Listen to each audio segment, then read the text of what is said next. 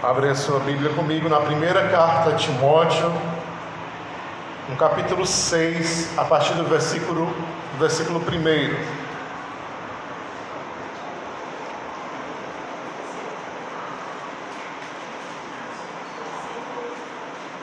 Primeiro, capítulo 6, versículo 1. Acho que a gente vai ler até o 10.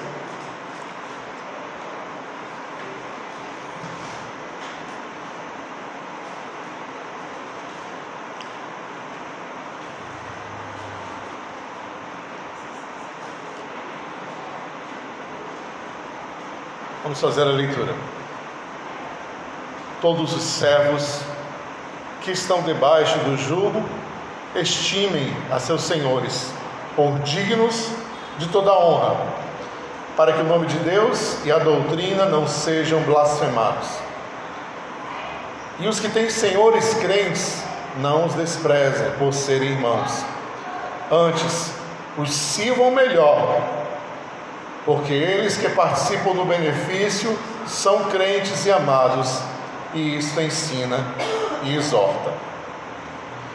Se alguém ensina alguma outra doutrina e se não conforma com as palavras de nosso Senhor Jesus Cristo e com a doutrina que é segundo a piedade, é soberbo, nada sabe, mas delira acerca de questões e contendas de palavras, das quais nascem invejas, porfias, blasfêmias, ruins suspeitas, contendas de homens corruptos, de entendimentos e privados da verdade, cuidando que a piedade seja causa de ganho, aparta-te dos tais. Mas é grande o ganho, a piedade com contentamento. Porque nada trouxemos para este mundo e, e manifesto é que nada poderemos podemos tendo porém sustento e com que nos cobrirmos estejamos com isso contentes. Mas os que querem ser ricos caem em tentação e em laço e em muitas concupiscências loucas e nocivas, que submergem os homens na perdição e ruína, porque o amor do dinheiro é a raiz de toda espécie de males. E nessa cobiça, alguns se desviaram da fé e se transpassaram a si mesmos com muitas dores. Aleluia. Vamos fazer uma breve oração? Pai querido, eu quero te agradecer nessa noite pela tua palavra e pedir a iluminação do teu Espírito neste momento, que tu possas, Senhor, conduzir-nos à verdade e à graça e ao amor. Amém.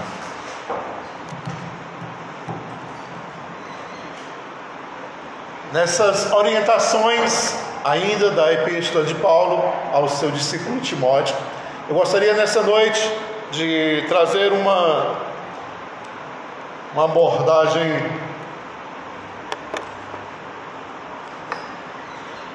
pouco ortodoxa no que diz respeito ao que, na, ao que de praxe estamos costumados ou costumeiramente vemos. A princípio, nós encontramos a abordagem de Paulo na relação entre escravo e senhor. E é curioso ver Paulo falar de tal tema, porque é algo que para a gente só temos algum tipo de registro histórico a respeito do que seria essa relação escravagista dos tempos de Jesus. Temos alguns registros em Levítico de como, era, de como eram, deveriam ser tratados os escravos que abraçavam esse tipo de, de ofício entre os judeus. Encontramos também alguns outros registros entre escritores gregos que datam o período que precede alguns séculos a Jesus, e que também são contemporâneos de Jesus. Podemos encontrar também Flávio José, Flávio José falando algumas questões sobre essa temática, mas é, é bem distante do que a gente possa imaginar e ao mesmo tempo bem perto, como a gente nem imagina. Hoje, em dias atuais, a gente encontra relatos de escravidão no Brasil. Uma doméstica mantida em cárcere privado, recebendo uma, um auxílio que vai para a mão do patrão dormindo num quarto que não tinha nem janelas, trabalhando por comida, todos os dias. Uma empresária na cidade da Bahia disse que se os seus funcionários não votassem no seu candidato a presidente, ia demitir a todos.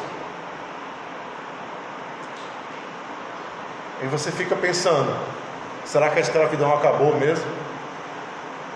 Ou ainda é real e presente na vida de muitos de nós, talvez até de alguns de nós que está aqui hoje ouvindo esse relato? Pessoas tratam o outro, o ser humano, como se ele fosse uma coisa, um bicho, um ser inferior. E isso é absurdo, mas é bem real. Hoje eu queria pensar com vocês de forma mais essencial essa questão. E como primeira abordagem de hoje, eu quero que vocês me respondam ou respondam a si mesmos o que é mais contundente ou importante na vida? São as ideias ou são as coisas?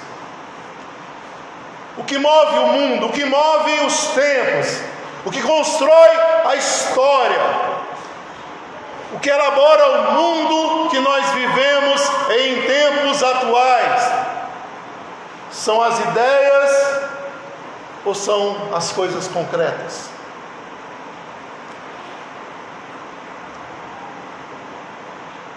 Há quem diga que isso é isso são assuntos opostos. Há quem diga que isso contraria um ao outro. Quando eu falo de ideias, quando eu falo de pensamentos, eu digo vontades, eu digo desejos, eu digo elaboração daquilo que poderia ser, daquilo que tornar.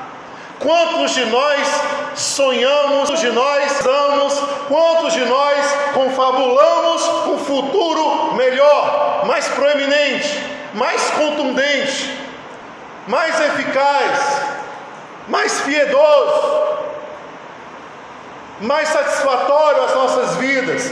Quantos de nós fazemos isso a todo momento? A gente sempre está desejando o melhor sempre está querendo melhor.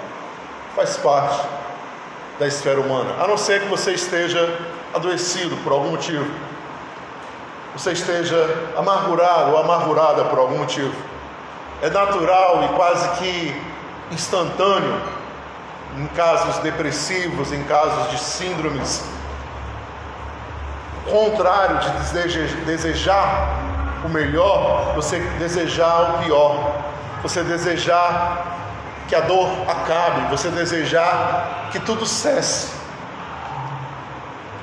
Mas, vendo pelo ângulo natural das coisas, o homem deseja constantemente o melhor para si e para o outro.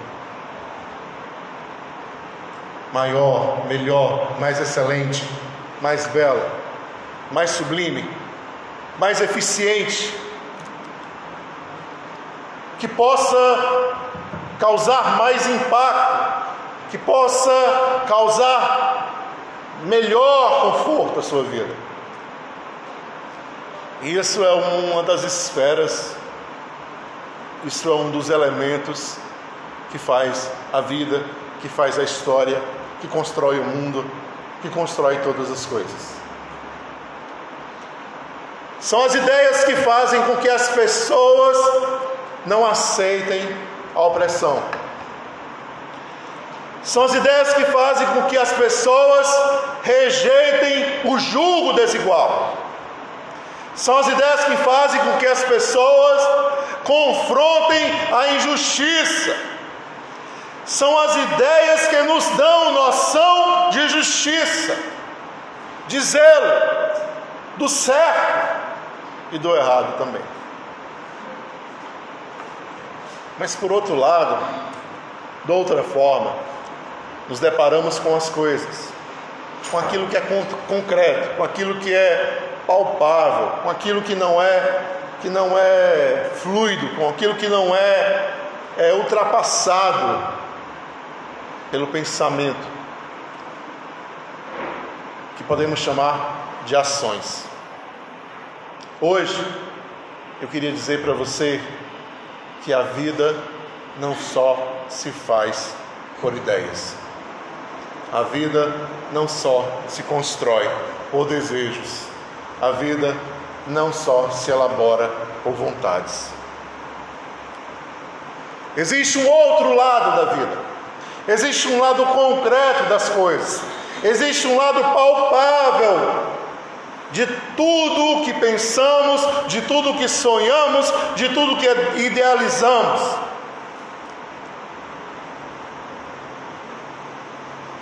Recordo-me agora das palavras de Martin Luther King, que dizia: I have a dream. Eu tenho um sonho. Mas ele não só sonhava, ele também dava o peito em direção às balas dos seus adversários, não porque eram brancos, mas porque o odiavam em sua prepotência de igualdade. Precisamos concretizar aquilo que tanto temos idealizado. Precisamos concretizar aquilo que tanto temos sonhado. Precisamos colocar na esfera das coisas aquilo que para nós tem sido somente ideia. Perceba que o apóstolo Paulo trata numa relação entre escravo e senhor. Ele trata de espiritualidade, ele trata de relacionamento, ele trata de caráter, ele trata de honra, ele trata de comportamento e de relações. Ele trata de coisas abstratas dentro de coisas concretas. Ou seja, o apóstolo Paulo nos chama a uma responsabilidade concreta diante dos nossos ideais e desejos.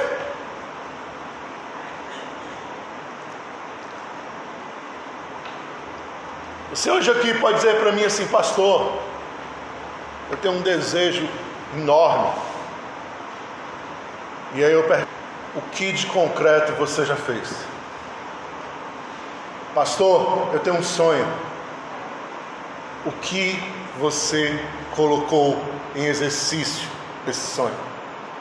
Pastor, eu tenho um objetivo, eu tenho uma meta. Somente no, no ideal, somente no na mente que você tem essa meta?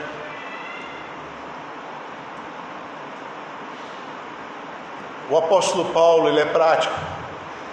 E ele confronta uma relação antiquíssima.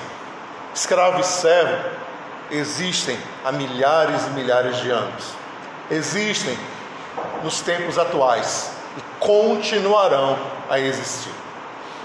E ele diz que o evangelho faz o intermédio entre essas relações e nos, nos faz entender que o meio termo, ou seja, um ponto comum entre elas, aonde haja respeito, aonde haja troca justa, vai fazer com que elas funcionem, perdurem e se deem manutenção entre si. Meu desafio hoje, nesse primeiro tópico, é despertar você é o seguinte: se é sonhos que você tem, eu digo a você, continue a sonhá-los, não pare por mim. Mas se você deseja realizá-los, você precisa agir. E agir logo. Eu não quero te dar uma palavra de desesperança, eu não quero te desesperançar com um pessimismo escatológico, nem com um pensamento de que as coisas vão se afunilar a cada dia, vão se tornar piores a cada dia, ou que as pessoas vão te dar as costas, ou coisa parecida. Não. Eu quero te dizer que se você sonha, você tem todo o direito de sonhar, você precisa exercer, você precisa concretizar, você precisa colocar em ações aquilo que você tanto sonha. Você não pode deixar para depois, você não pode deixar para amanhã. Tenha hoje como o tempo de você colocar mais um tijolo, ou o primeiro tijolo, ou a, a, o primeiro alicerce naquilo que será o teu projeto de amanhã.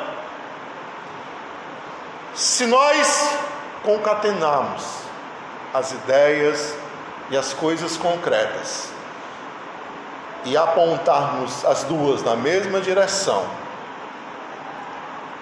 o nosso amanhã será progresso. Você vai sempre construir algo.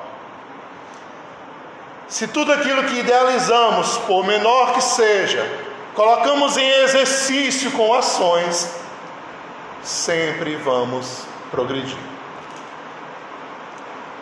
No entanto, se as ideias e as ações estão em choque, são contrárias, estão trabalhando opostas.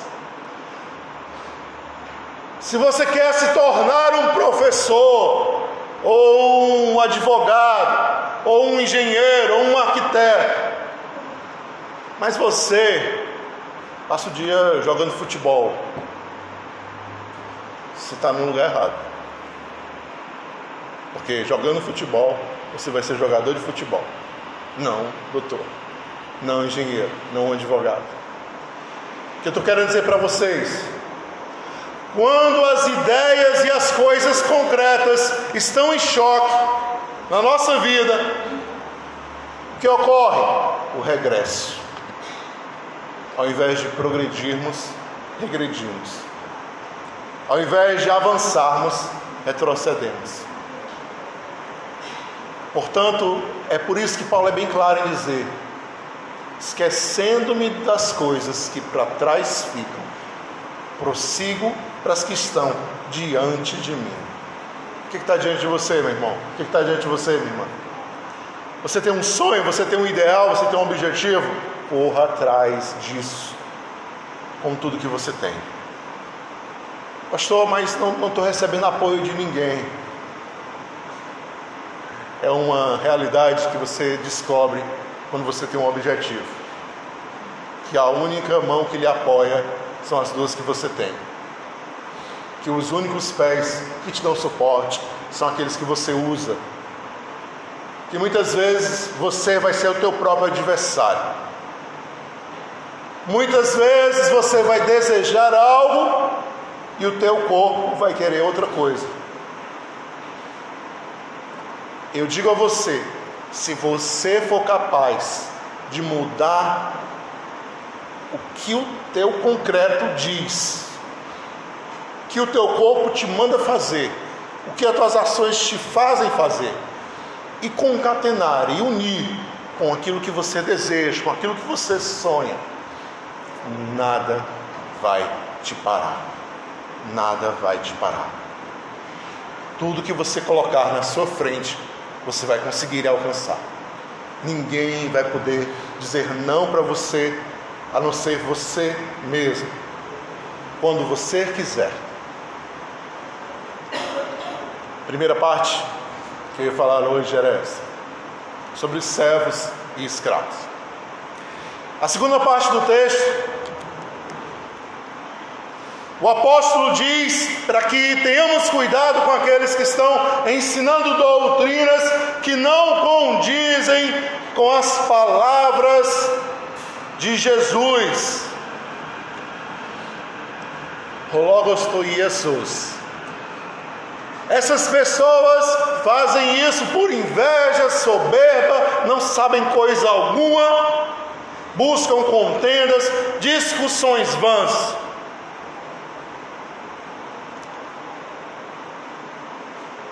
Ele diz: se afasta desse.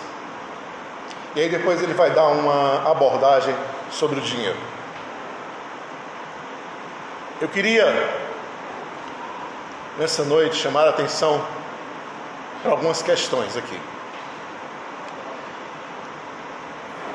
O apóstolo ele coloca como ponto de referência, como lente primordial, algo que ele chama as palavras de Jesus. E ele diz: as pessoas estão buscando muitas coisas, mas essas coisas e esses desejos não condizem com as palavras de Jesus. Elas brigam por isso, elas sentem inveja por isso, elas fazem da piedade um instrumento de ganho, de lucro, de lucro, mas elas não têm nada a ver com as palavras de Jesus. Então, eu queria que você voltasse aqui comigo e lembrasse das palavras de Jesus. Por quê? Porque são as palavras de Jesus, são as palavras de Jesus que vão fazer com que você acerte quando você deveria errar. São as palavras de Jesus que vão fazer com que você continue firme quando você deveria vacilar. São as palavras de Jesus que vão fazer você dar a mão para a pessoa certa, que vão fazer você estender a mão para a pessoa certa, que vão fazer você olhar numa direção quando você não deveria olhar, mas você percebe que deve olhar, porque porque as palavras de Jesus ainda falam alto em você. Hoje, eu queria que você tivesse essas palavras escritas no coração. Os judeus eles tinham o hábito de escrever parte da Torá, enrolar e colocar junto ao corpo, para que eles não esquecessem daqueles trechos preciosos da Torá. Oxalá a gente tivesse esse mesmo princípio. Oxalá pudéssemos pensar da mesma forma. Vamos pensar um pouco nas palavras de Jesus? Jesus diz: De que vale o homem ganhar o mundo inteiro e perder a sua alma? Olha só que frase mais revolucionária de Jesus. Ele diz, em outras palavras, que você pode dedicar a sua vida para se tornar o dono do mundo e ainda assim não ter feito nada por sua própria espiritualidade. O ser um grande conquistador não indica que você o seja um grande ser espiritual. E aí ele fala: não vale nada você ganhar tudo e não ter ganho o que é mais importante. Ter perdido de vista o que é mais importante. E ter deixado para trás o que é mais importante. Ou seja, Jesus, em outras palavras, nos diz é necessário preservarmos a nossa alma a qualquer custo. Olha só. É necessário preservarmos os nossos princípios a qualquer custo. É necessário preservarmos as palavras de Jesus a qualquer custo.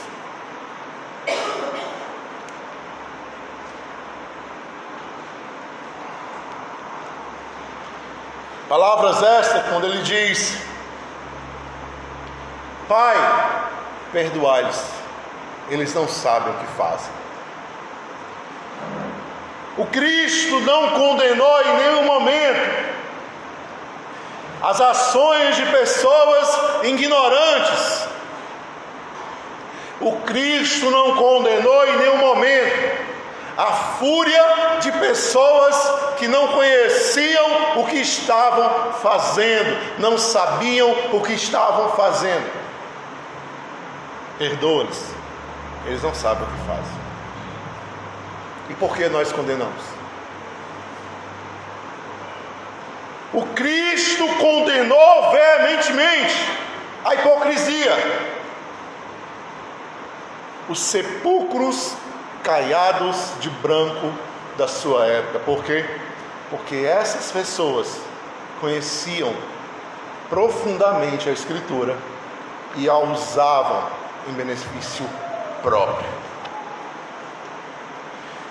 Cristo nunca aplaudiu, colocou uma placa de uma denominação, disse que a igreja certa era essa, nunca. Pelo contrário, a maior parte da sua vida ele passou entre o povo, entre as pessoas. Jesus era o cara do povo. Ele se disciplinava em curar doentes, em repreender espíritos imundos, em anunciar o Evangelho para pessoas que nada tinham a lhe oferecer. Nada. Porque Deus amou o mundo de tal maneira. A palavra amor era o pivô central da mensagem de Jesus. Porque não é da nossa também. Porque nos esquecemos do amor e das palavras de amor de Jesus. Amor, perdão, misericórdia por que nos esquecemos de tudo isso? Porque simplesmente nos achamos nos direito, no direito de ensinar a nós mesmos aquilo que nos é mais interessante e perder de vista aquilo que é mais importante. Cuidado, podemos ganhar até o mundo inteiro e ainda assim perder a nossa própria alma. Jesus diz que estes falam por soberba, falam por inveja, falam por contendas. É curioso como a teologia se tornou uma regra a ser pensada e a ser afirmada por séculos e séculos e séculos. Amém. A teologia é isso e não pode mudar. A teologia é aquilo e não pode ser alterada. Se a gente for pensar na primeira reflexão que eu falei quando eu iniciei a mensagem hoje, de que valem as ideias sem nada concreto a ser feito.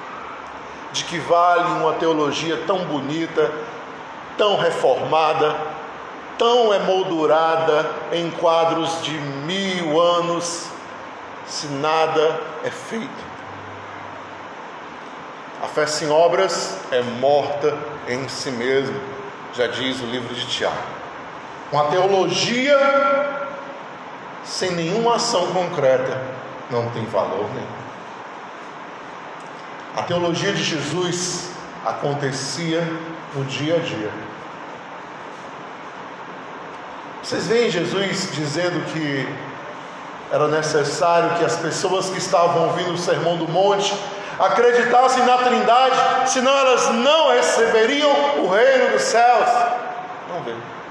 Você vê Jesus falando no Sermão da Montanha que as pessoas precisavam ser batizadas para tomar ceia, ou que elas precisavam votar em candidato tal, porque ele, é, ele tinha Deus.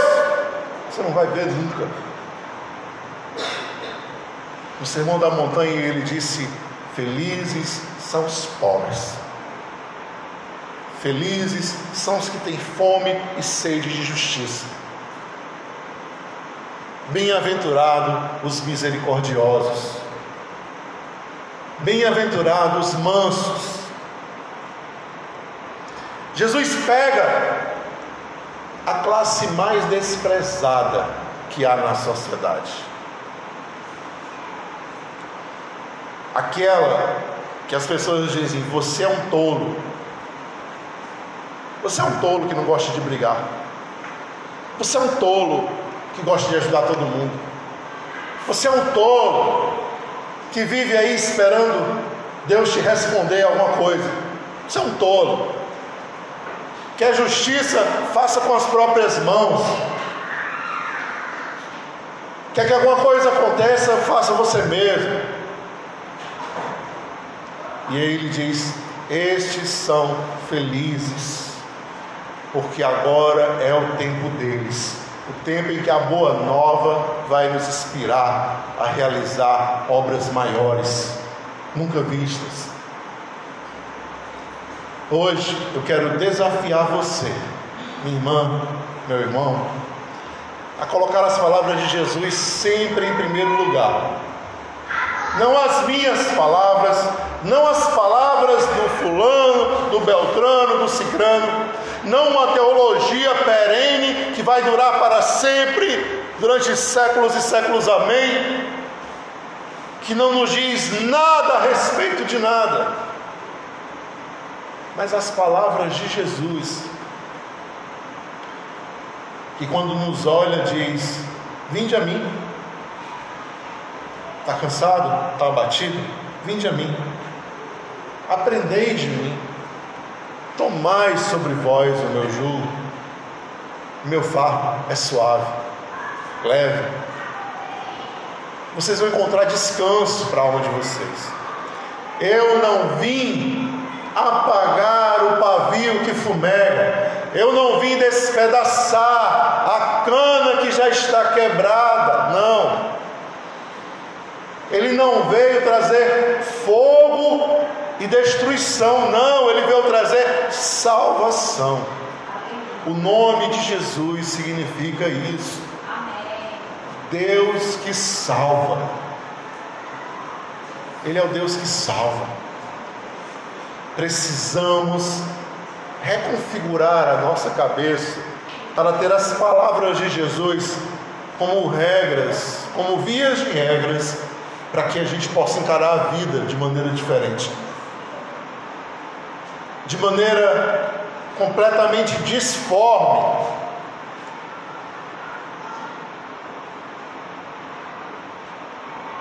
Quando você encontrar alguém que você tem por inimigo, aí você lembra das palavras de Jesus: Amai os vossos inimigos, orai pelos que vos perseguem, fazei bem a eles para que eles também conheçam o vosso Pai que está no céu.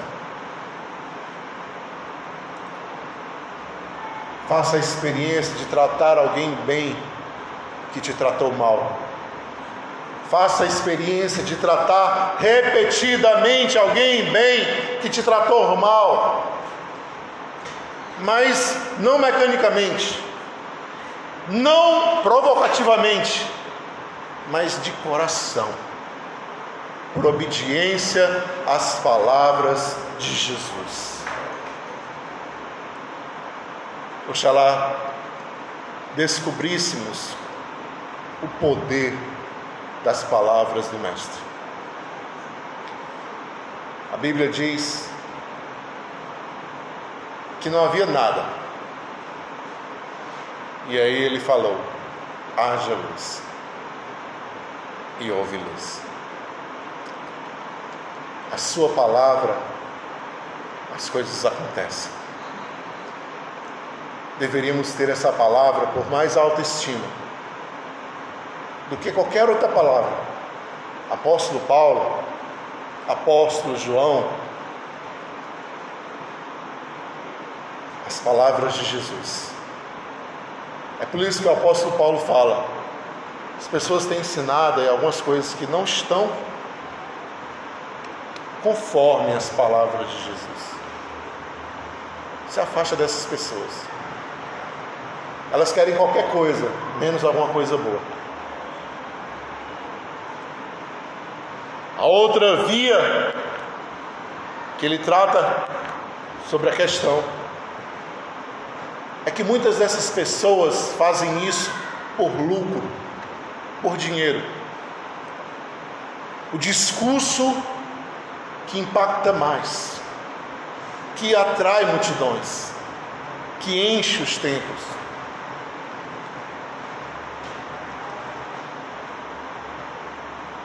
Esses dias eu estava vendo um vídeo daqueles de Reels no Instagram e era um pastor numa igreja hiperlotada. E ele estava fazendo aquelas revelações, né? Vem cá, você, uma obra aqui de feitiçaria na sua vida. E vai quebrar esse cordão aqui que você tem. É uma obra de macumba. Quem foi que lhe deu esse cordão? E a pessoa dizia lá, e ele disse, né, tirei, tirei, que vou orar que Deus vai quebrar. E aí, você Tá, vem cá. Tem uma maldição aí contra você. Está dizendo que não acredita, vem cá. Lotado, cheio, gente. O pessoal vibrando com aquela, aquele movimento todo. Né? E aí eu fico pensando.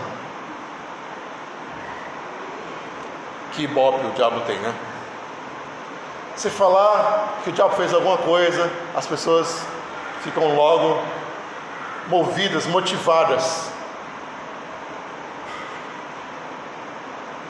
E eu fico pensando, para que que Deus dá tanto ibope ao diabo? Ou será que somos nós?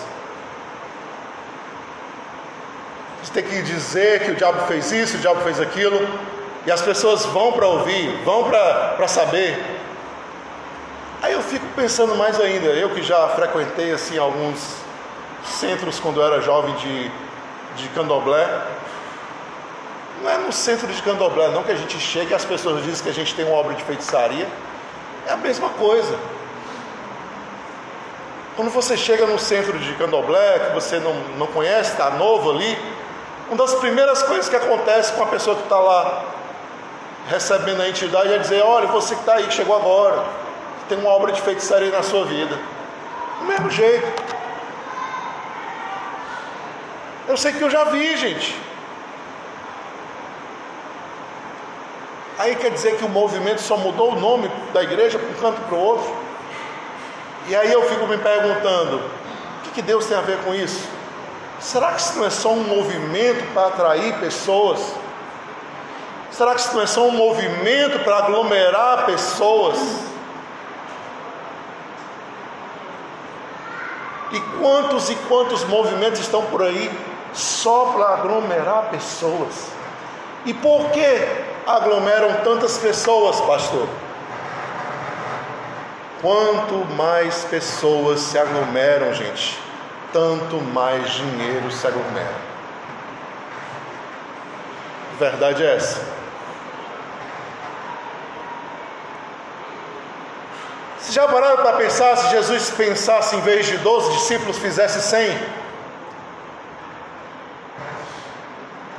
Não, vai, vou fazer 12 não. O pai mandou 12, mas eu vou fazer 100. 100 discípulos, vou ser capitão de 100, igual como dizia o, o James, meu amigo James. E aí esses 100, ele mandava armar. Já tinha um mini exército já.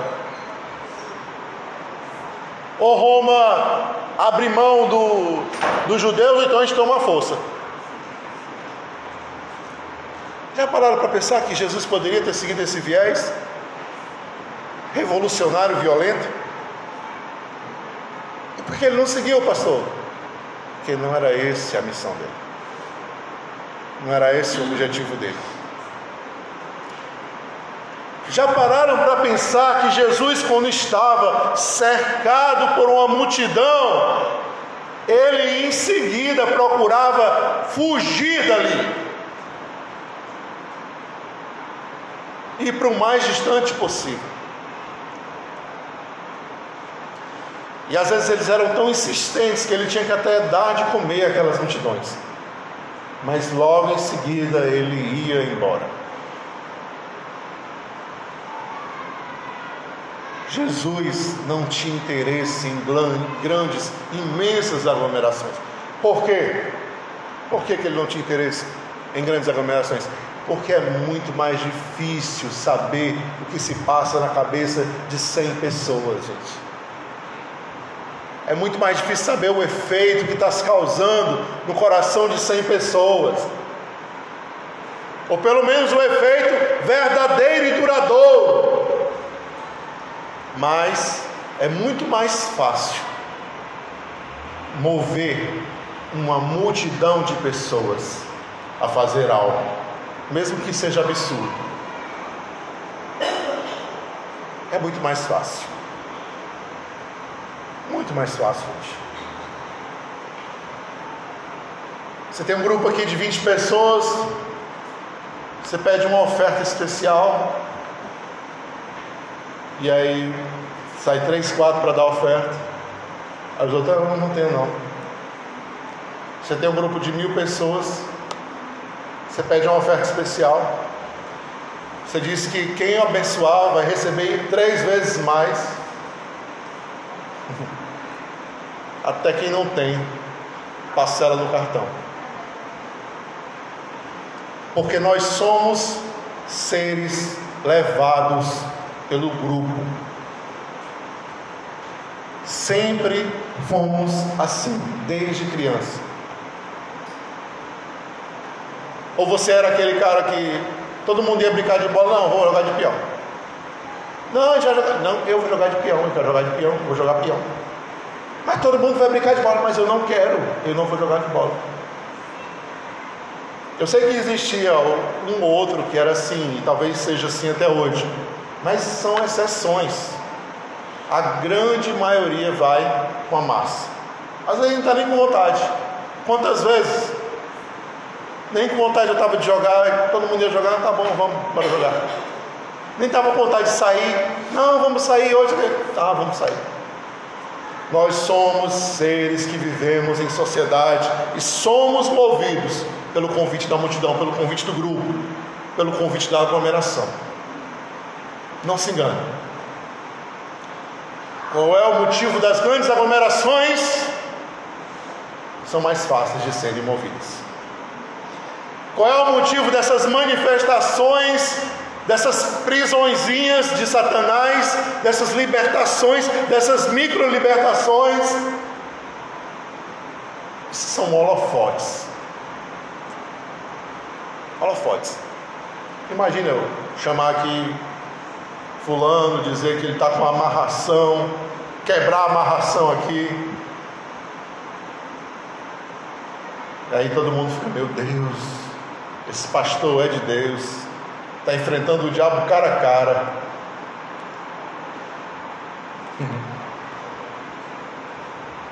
Tem uns pastores aí zoadentos que só vivem enfrentando o diabo, mas em show. Mas o diabo verdadeiro mora com eles. Porque o diabo falso a gente enfrenta a toda hora.